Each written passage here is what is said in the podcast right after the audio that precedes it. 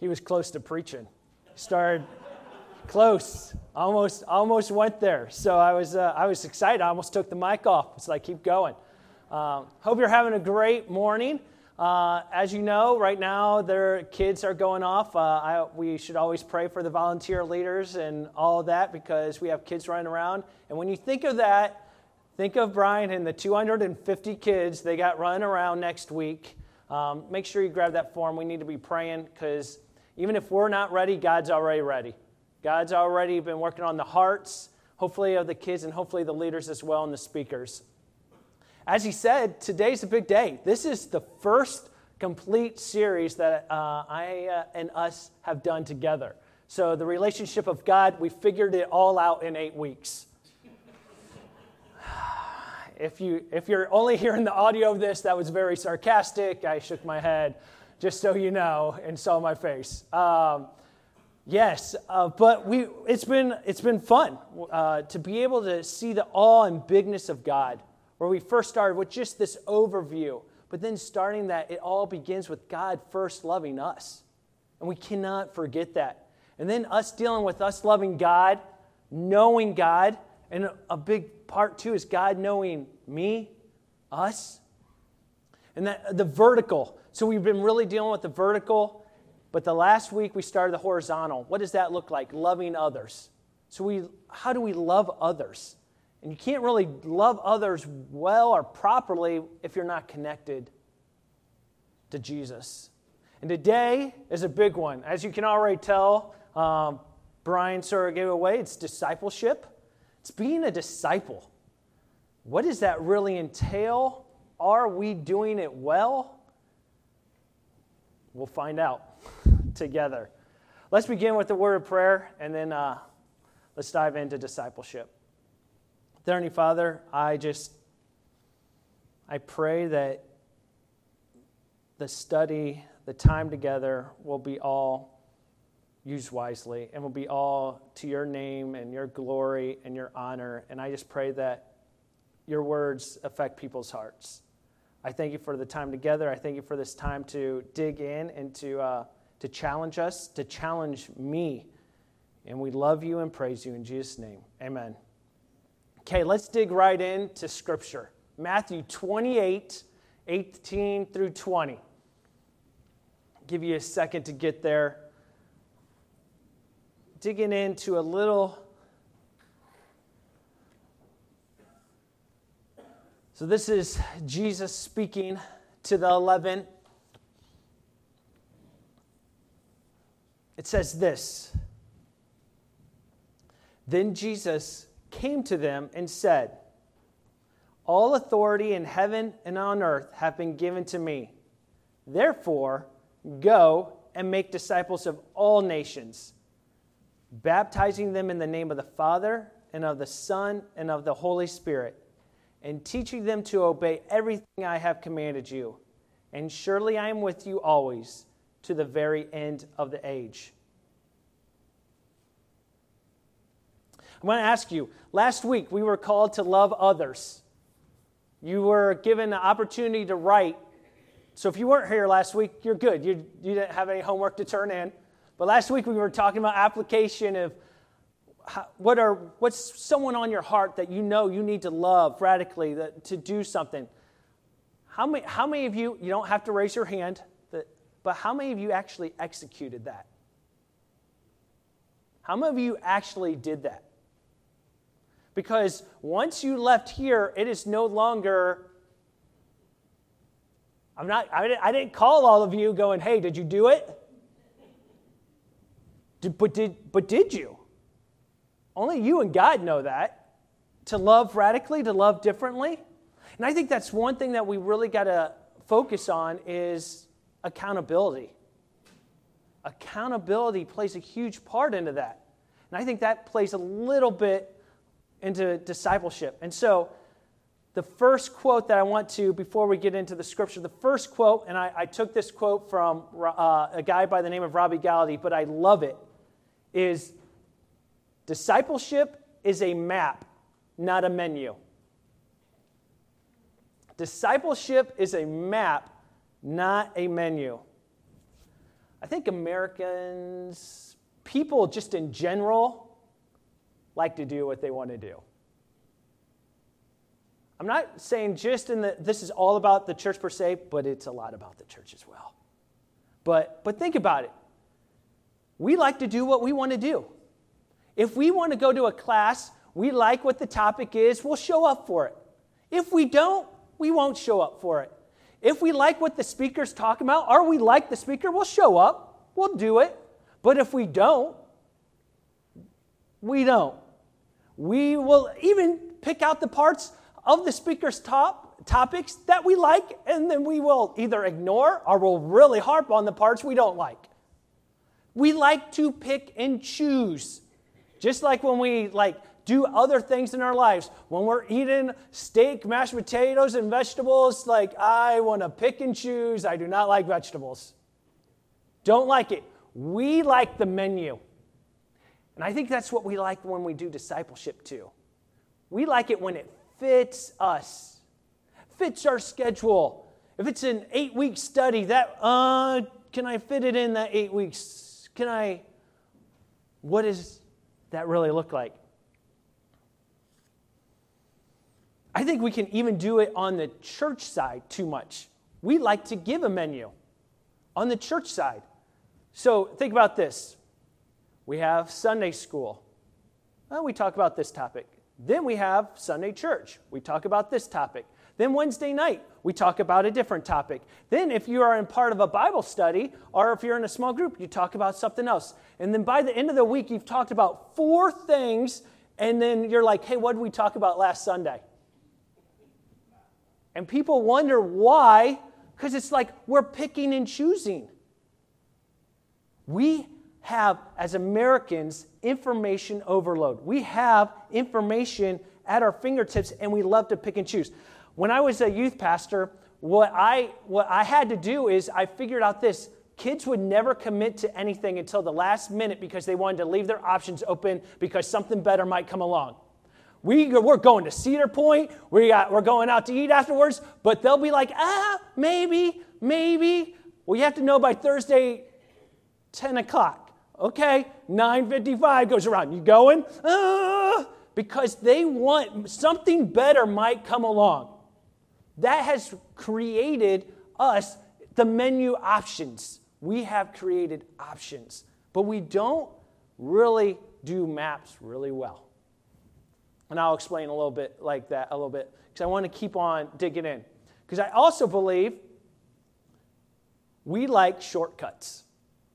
We also like shortcuts, right? We like to find, we're really good at finding the easy way out, finding the easy way. This is what I was talking about at the very beginning when I said the difference between a crock pot meal and a microwave meal.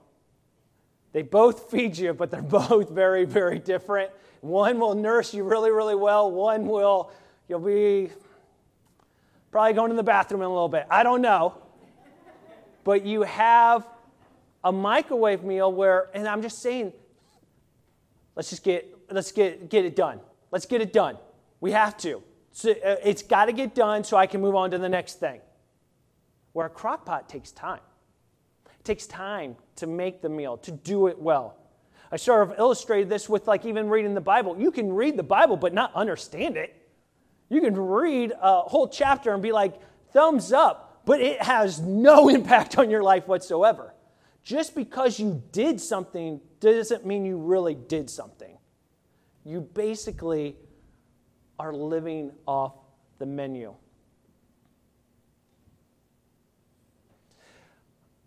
Uh, another analogy I, I sort of did with the food is you could go to, um, there's a bunch of trainings right now uh, about like TikTok, how to make money off of YouTube or TikTok or different kinds of stuff, or even off of investments, 401k. So let's take that analogy. So you go to those classes, you do all that kind of stuff, and then when they give you all that information, you do nothing with it.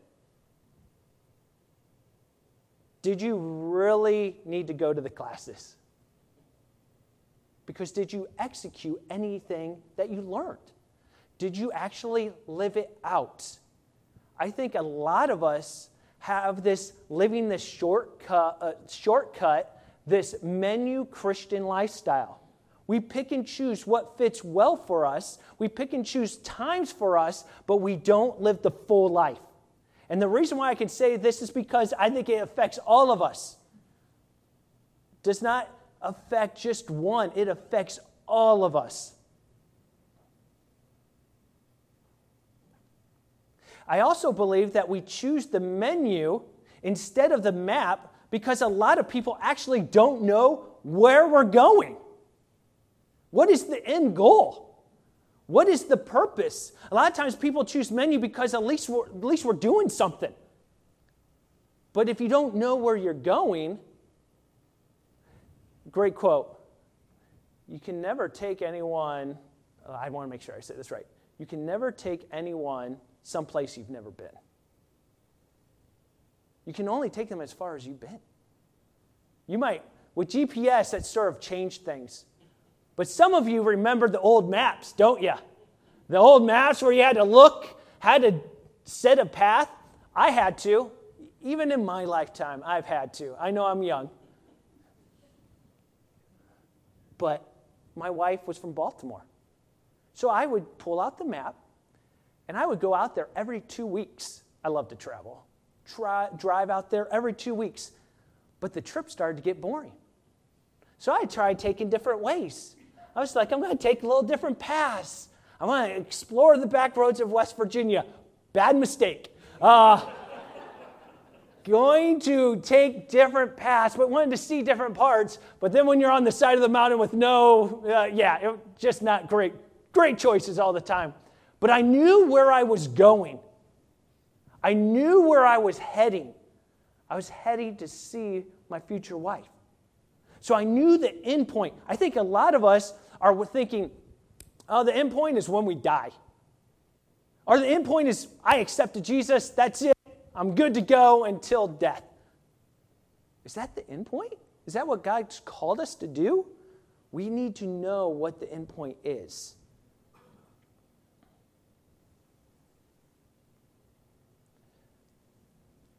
I say this too because I think a lot of leadership, a lot of people in leadership have not been discipled. I think that's why sometimes we see the struggle. You know that the stat came out, and these are rough stats, but there's a stat that's saying up to 60 to 70% of pastors themselves have never been discipled. Never had someone to come alongside them, help train them, invest in them for time. I think that discipleship is hard because it deals with untraveled territory a lot of times. Are we really following what the Bible says about discipleship? And that leads to point number two. Do we live like Jesus?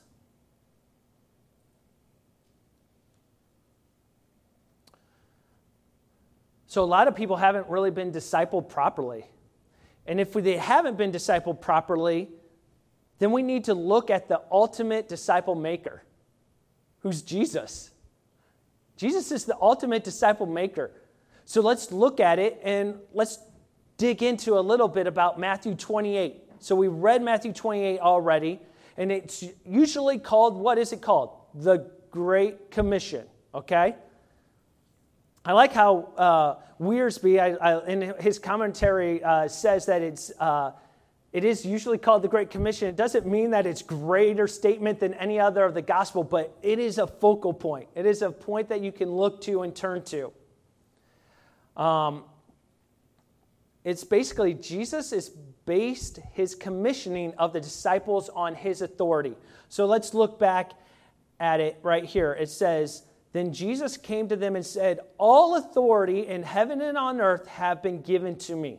Okay? So that's a huge part. Authority has been given to Jesus. And Matthew is all about this. Matthew makes it clear uh, uh, that Jesus has been given authority. The entire uh, uh Gospel of Matthew stresses the authority of Jesus in different areas. He teaches with authority in uh, chapter 7, verse 29. He exercised authority of the, in the healing in chapter 8, verses 1 through 13. And he even forgives sins in chapter 9, verse 6. He has even authority over Satan, and he delegates his authority to the apostles in chapter 10, verse 1. Because of this, we may obey him, Jesus, without fear. No matter where he leads us, no matter what the circumstances are or that we face, he is in control. By his death and resurrection, Jesus defeated all enemies and won for himself all authority. Now, and this is why it's important, because now Jesus has all authority Jesus orders activity. So the first part is Jesus now has authority. How many of you really like listening to someone that doesn't know what they're doing? Or is not in charge of you? Or it's like a coworker that you're like has opinion about everything or tells you to do stuff and they're like, they have no idea what they're talking about. They have no authority over you. It's being made clear that Jesus has the authority and he's making an order. The next is, and I want to get this right because a lot of times people say that go is the authority. It's actually, it's not. It says go and make disciples. In the Greek, the Greek verb translated go is actually not a command, but a pres- present participle, really meaning going. The only real command in the Great Commission is make disciples. The term disciple was the most popular name for the early believer. Being a disciple meant more than being a convert or a church member. And I want to read this because I think this really, uh, uh, Wiersbe says this really well. Apprentice might be a better term. A disciple would attach himself to a teacher, identify with him, learn from him, and live with him. The disciple would not learn by simply listening, but also by doing.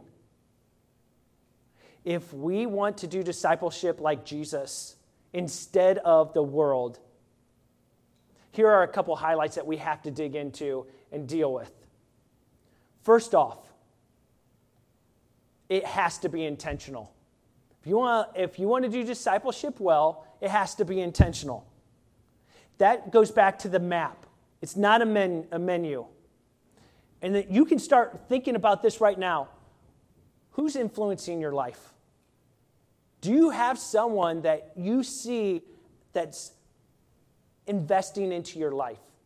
Another great thing is who are you investing into? The, the gospel did not come to you to stop at you. The gospel came for you to pass it on. We got to keep passing it on. It's a map, it's got to be intentional. It's also hard and messy. When, when you deal with people, when you deal with sin, it's going to be hard. It's messy when you do true discipleship because you are in, uh, in it with people and not away from it. I think, I think so many people, and I uh, put myself in this as well, love to tell other people how to live, but don't love to live it out with them. We love telling people you're living in sin, but we don't love being in the mess with them to get them out. I think that's one of our biggest flaws. It's one of my biggest flaws. We have to be in the mess. It's messy because we're all fallen, we're sinful. And another big one that I think really struggles when we deal with discipleship is time. Is time. Jesus took three and a plus years with his disciples. Three plus years with his disciples. And they didn't get it a lot. We think an eight week course will, will figure it all out. The arrogance, the boldness of the church at times to think if you just do these steps, we're good to go. We have lost our way. I find it really interesting because downstairs we were talking about when you see something, when you go one way and you're walking and it's not uh, towards God, at some point you need to recognize and remember, oh, I'm going the wrong way. I need to repent and go back this way. I need to turn around and go back. I think a lot of us have been lost because we're so used to, hey, telling people what to do, how to do it, but we're not in it with them. We don't spend time with them because we got too much time to ourselves to get stuff done. That's not living life out together. That is just, hey, let's join the country club. Let's go golfing on Saturday. That'd be awesome. I'll grab something to eat and I'll see you next week. That is not what we're called to do. We are called to make disciple maker, disciples. We are called to make disciples. So the question I ask you, so do we live like Jesus in this area? We should. I think it's a lot simpler than what we make it. It's those people around you living life together. Who's living life with you right now? Who's with you? Are you investing into them? Or are they a means to an end? Do you know this? That Jesus spent 90% of his time with the 12 slash 3. with the 12 disciples, slash, and then he had the other three that got to see some extra cool stuff. 90% of his time through Scripture. The other 10% was through the 72, 70 or 72, or speaking to large crowds.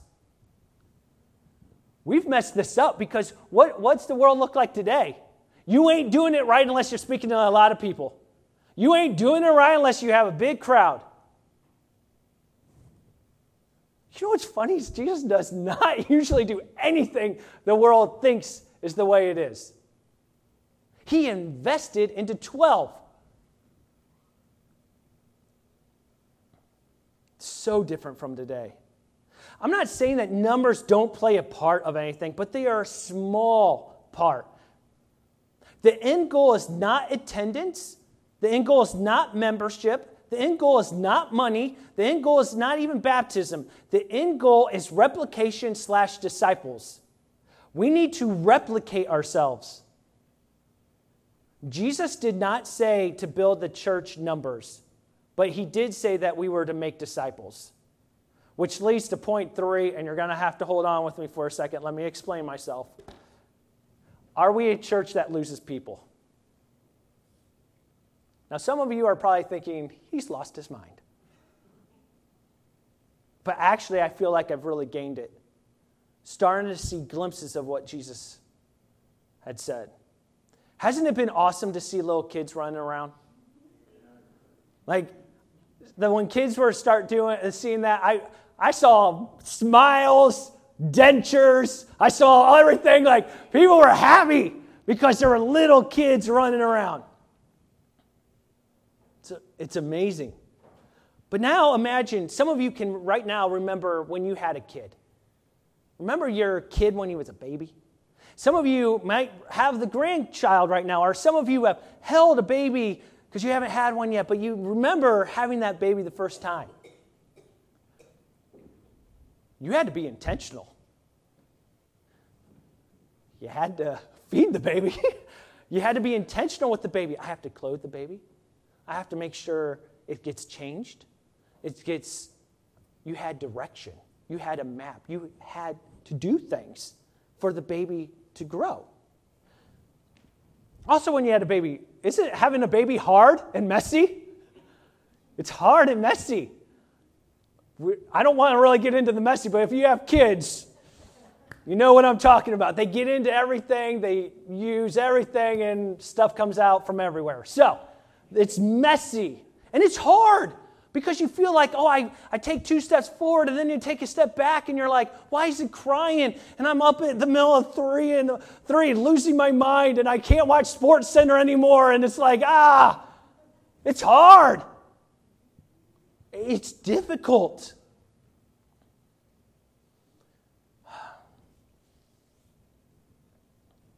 And kids take time. Babies take time. There's I would love to hang out more with all of you. I just can't at times because I got two girls I need to hang out with to survive.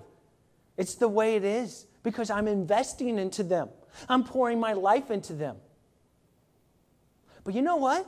All of a sudden, in three years, my youngest, Jeannie, she can start doing things on her own. She can pick out her own outfits, go to the bathroom by herself. She's still a mess. Like, there's still areas, they're not perfect, but all of a sudden you see from this small little step to the growth that she is now. And then you look at my six year old, she's farther along. One of the greatest advice that I ever got was from my father as being, and it wasn't to kick me out, but he's like, my goal and my job is to train you so by that time you're 18, you could go out on your own and be a man of God on your own. A changed perspective. He knew where he was going. That was the direction, the map that he was going to. Is he wanted me to be at that point able to sustain. Was I perfect at that point? No. But at some point, I had to replicate him. At some point, his life, like he couldn't make all the decisions. He was pouring his life in. And that's going to happen to my girls as well. At some point, I can no longer have them when they're 45 living in my house. I haven't been a good, we'll put in quotes, disciple maker. Basically, re- uh, replicated well. I haven't replicated myself well because basically I've just hoarded my daughters, which I love them, but that is not my job. My job is for them to grow and for them to go out.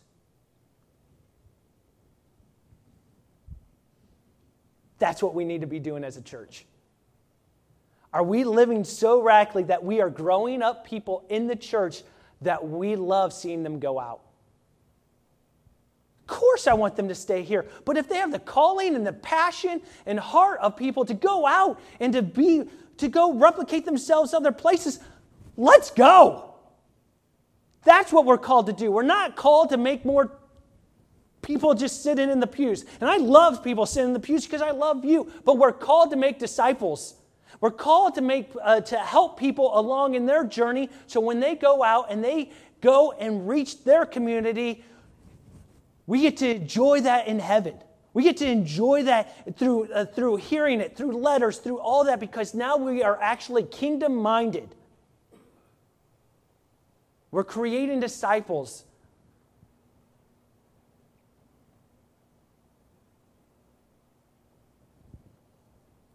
Are we being this intentional to new believers or people around us in our lives?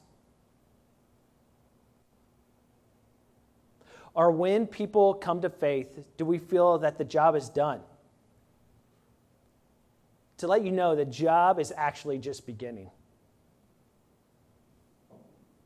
Are we a church that loses people? Losing people is not a bad thing. I want to lose people because we've invested so much into them that they replicate their lives.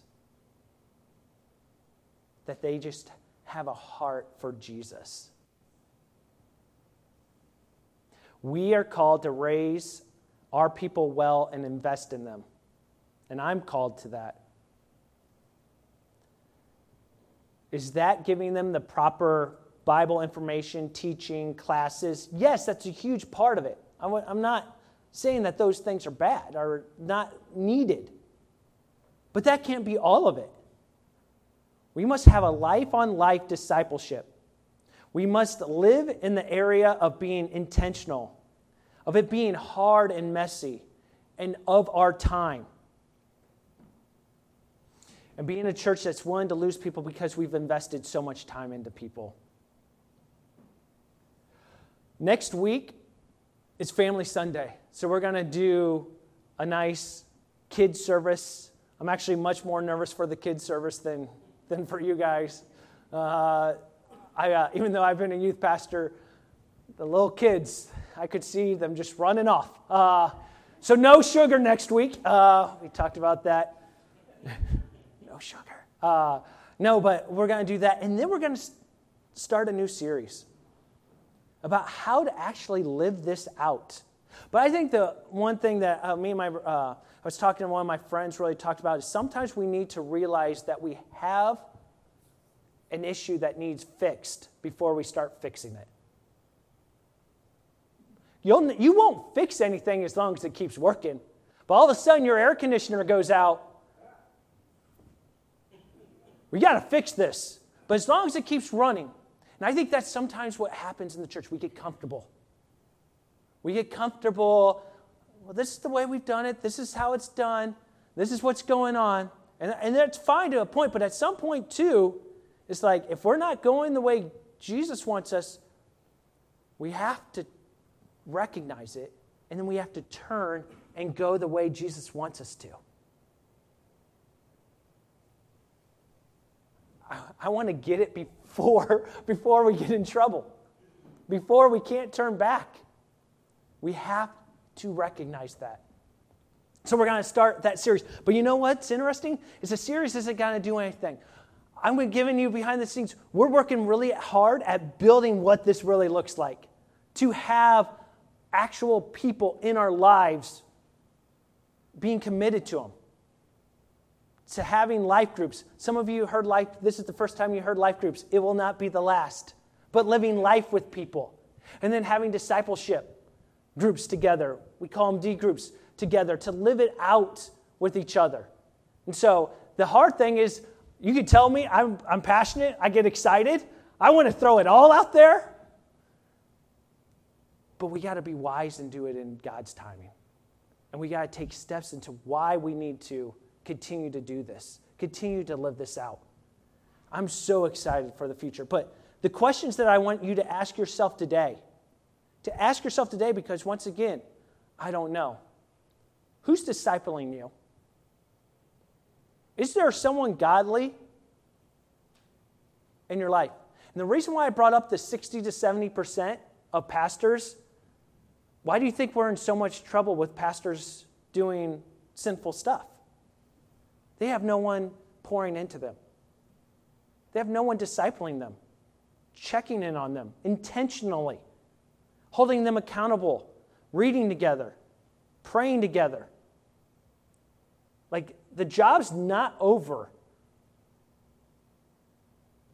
Who's discipling you? And if someone is discipling you, are you discipling anyone? And the question you got to ask yourself if I'm doing neither, is that a good thing or not? Because what my definition is, is that we aren't then being true disciples. We need to replicate ourselves. And here's the, the thing that we need to do is we're really not replicating ourselves, we're trying to replicate Jesus. Live as Jesus would live. Because no matter what, it's still going to be very, very hard, very, very messy, and it's going to take time. But I want us to start heading and being very intentional where we're going. Just like I knew where, at the end of the day, where I was going when I was heading to Baltimore, I knew the address. I want us to be intentional to, to lean into, to head in the direction of living out this discipleship life with others, with others in our community, with other people. But now you have to wrestle with, you have to process. Where are you at with that right now? Because just like having a child is hard, dealing with discipleship is hard. When you invest with people, it's hard. You see people's mistakes, you see people's flaws, you see people's sin, people let you down, people do that. But that's what we're called to do. If the worship team can come up here when they sing, but I want you guys just to process this. This is just a little bit of the beginning of what that means to live it out. But I think that's where we want to be. Just talking with all of you and being around you, I believe we want to live this out. We want to live it out well because I believe this is a church that knows a lot about the scripture, wants to impact their community, wants to do that. And I just want to come alongside and do it too. So that's the joy of what's coming in the future as well. So let's sing, and then I'll close in prayer.